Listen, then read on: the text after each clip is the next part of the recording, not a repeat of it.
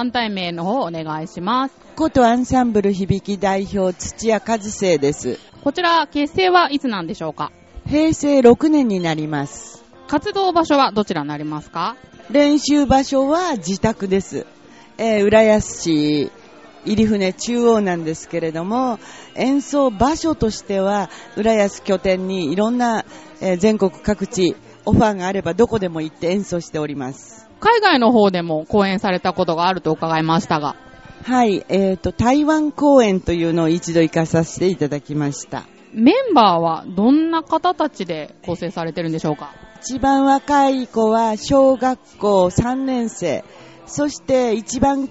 高齢者は今78歳です。外国人の生徒さんもいらっしゃると伺いました。はい、入り替わりはありますけど、現在は韓国の方が一人見えています。あと、その他に明海大学の留学生、えー来るたんびに何人か日本文化体験ということで、お稽古に何人か通ってきてみましたね、以前はですけど。メンバーの中にはプロの方もいらっしゃるんですよね。一応あの、コートアンサンブルの中にはユニットがいくつかありまして、ボランティアコンサートとして老人ホーム、また学校関係に行くユニット、それからホテルやいろんなイベントに声をかけていただく、そんな時のユニットもあります。その中の一つがつぐみというユニットですが、それはプロのメンバーで構成しております。ことアンサンブル響きの名前の由来なんですけど、このことの字が竹冠に争うと書くことなんですよね。あの、私、ことって言うと、おを二つに、今って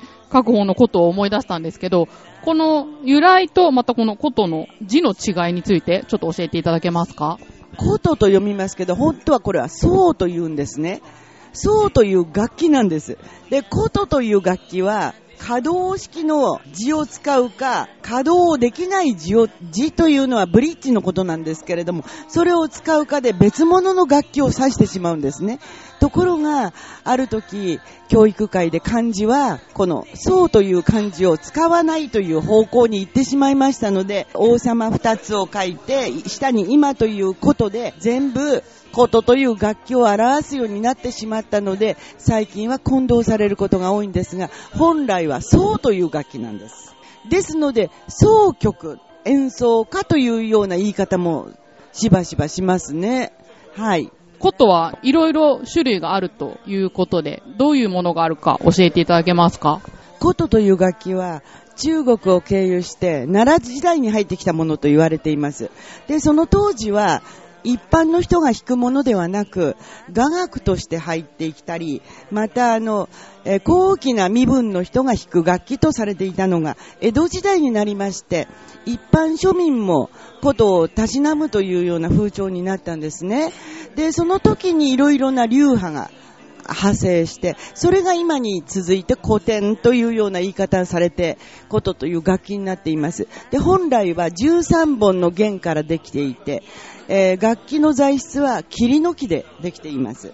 それが、いわゆる層というものなんですけれども、最近ではそこにソプラノ琴と言って高い音が出る楽器、また17弦と言ってベースパートを担当する楽器、そういうものが出てきまして、アンサンブルでより幅広い楽曲が演奏できるようになりました。ちなみに土屋先生がおことを始めた理由っていうのは、私はもともとピアノを練習してました。ところが、ピアノは皆さんもご存知のように、一クラスのうちに半分以上ピアノを習っている人がいるという状態なので、これでは芽が出ないなと思ったのがそもそもで、そんなと折に我が家の物置の中にことがあったんです。で、これはあんまりやってる人がいないなと、そういうとても打算的な考えからことを始めました。それだけ続けられてることの魅力ってどんなところにありますか？私は、あの、音楽そのものが多分好きなんだと思います。たまたま楽器が琴っていう、まあ、こんなことを言う、言うと、琴を弾いている先生方にまた怒られてしまいそうですけれども、いろんな音楽を琴とという楽器を通じてやってみたいと思うので、もちろん古典、お正月とかには古典を弾きますけど、最近はもっぱらアニメソングやら、ロックやらを琴で弾いています。ことアンサンブル響きのモットーというか、どういうことをモットーにやっておられますか？一言、楽しくです。いいですね。なんかことっていうとちょっとハードルが高いかなって思っちゃうんですけど、結構初心者の方も多いんでしょうか？そうですね。初心者と言っても、私は、一回レッスンしたら、その一回で桜を弾いてもらう。そういう形で進めていきますので、一回レッスンするごとに一曲ずつマスターさせるという方向でやっています。ありがとうございます。えー今度11月にライブがあるということなんで告知していただけますか？うちのメンバーで古くからの琴アンサンブル響きのメンバーの一人、水野文院さんという方が今年の3月突然亡くなりました。追悼コンサートという形で11月2日午後2時半から浦安市民プラザウェーブ101の小ホールで追悼コンサートをやる予定でいます。これはもちろんあの、水野さんにゆかりのない一般の方でも楽しめるようなプログラムになっておりますので、ぜひ、あの、多くの方に聞きに来ていただけたらなと思います。ホームページがサイトの方にリンクしておきますので、興味のある方はぜひそちらをご覧になってください。ということで、今回お話を伺いましたのは、ことアンサンブル響きの土屋和生先生でした。ありがとうございました。そしてこの街には人の数だけ束ねられた